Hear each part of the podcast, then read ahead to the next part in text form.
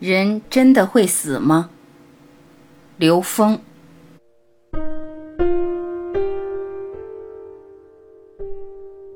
在一次对话节目中，刘峰老师说，刚才金老师说到了解生死这件事情有什么好处，这事实在太好了，因为在这个时空里面，一个人存在的状态跟他的觉醒是有关的。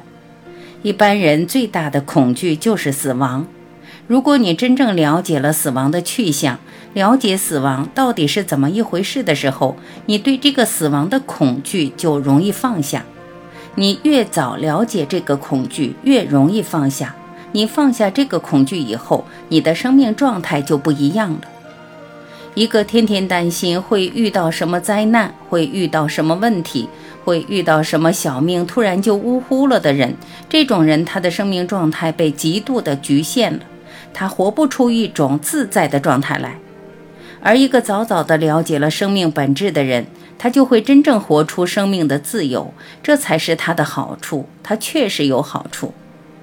另外，当你在这个过程中持续提升你的维度的时候，这个时候你的维度决定了你驾驭的空间能量场有多大。维度在我们东方智慧里管它叫德，德就是维度，因为《道德经》里讲得特别清楚，叫失道而后德，失德而后仁，失仁而后义，失义而后礼。道是 n 为 n 趋于无穷大的宇宙智慧，失道离开 n 为 n 趋于无穷大，从 n-1 维到4维就是德。所以有德高望重，厚德载物，所以你提升维度，你驾驭的空间场域就大。而且提升维度你不用提升太高，你提升到只要高于3维的时候，你就可以在投影原理驾驭现实了，这叫心法。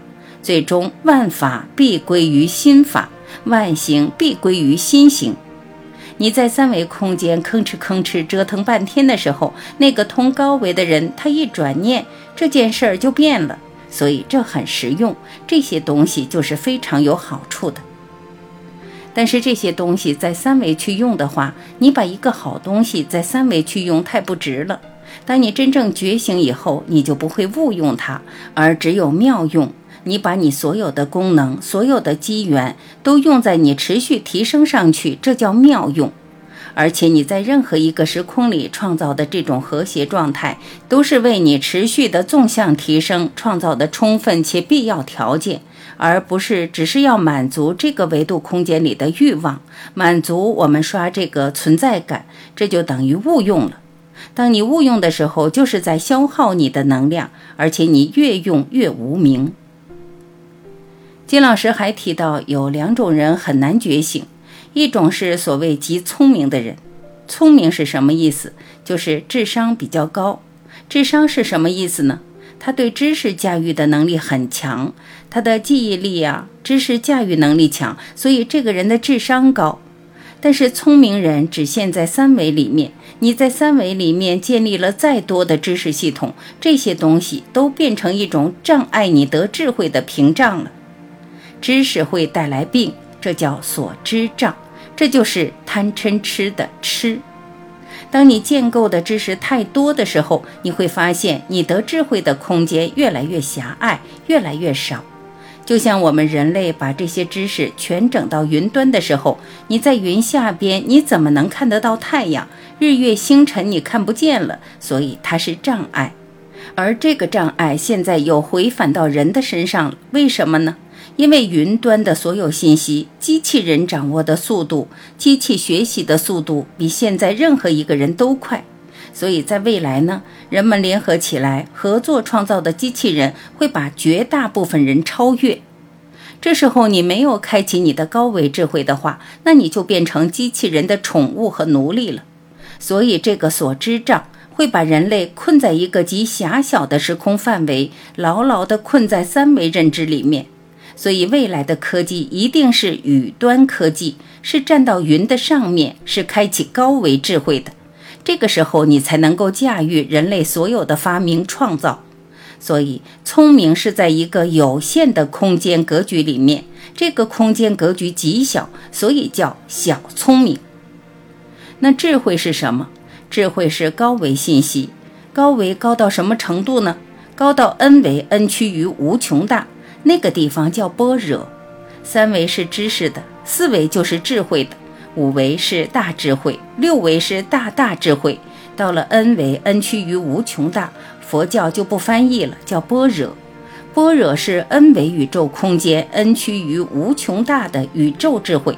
所以智慧有一个词叫大智慧，聪明有一个词叫小聪明。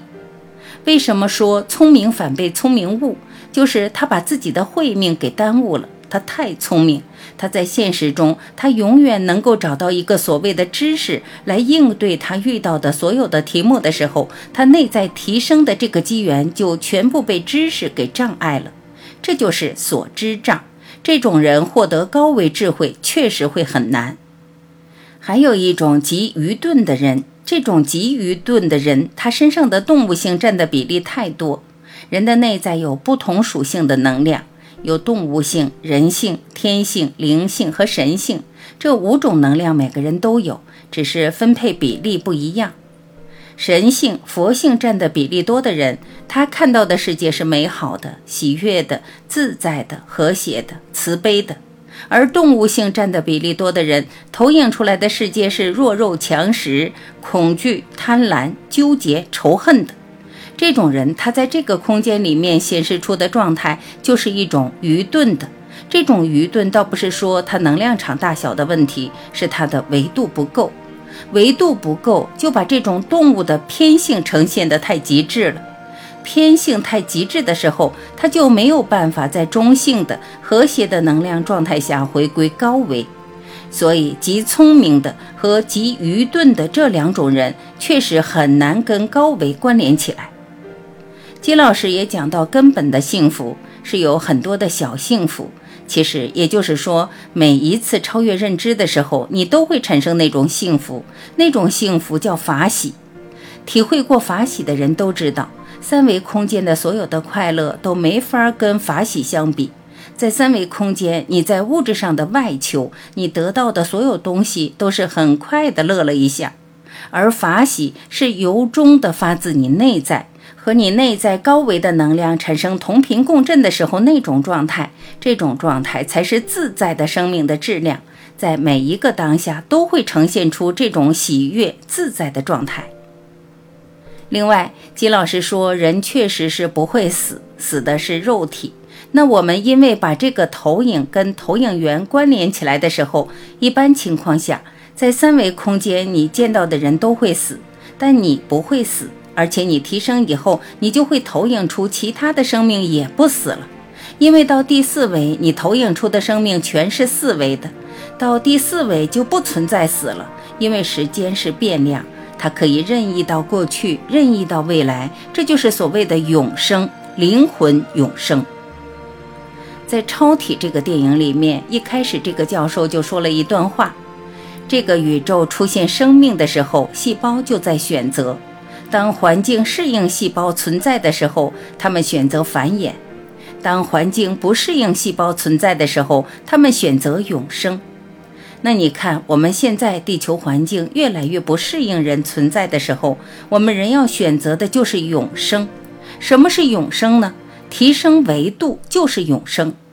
当这个环境很和谐的时候，大家拼命的繁衍，会觉得这个是空，给我们创造了最好的繁衍空间。其实人不执着在这个空间的时候，随时都在这种永生能量的提携之中，那才是一种真正自在的生命状态。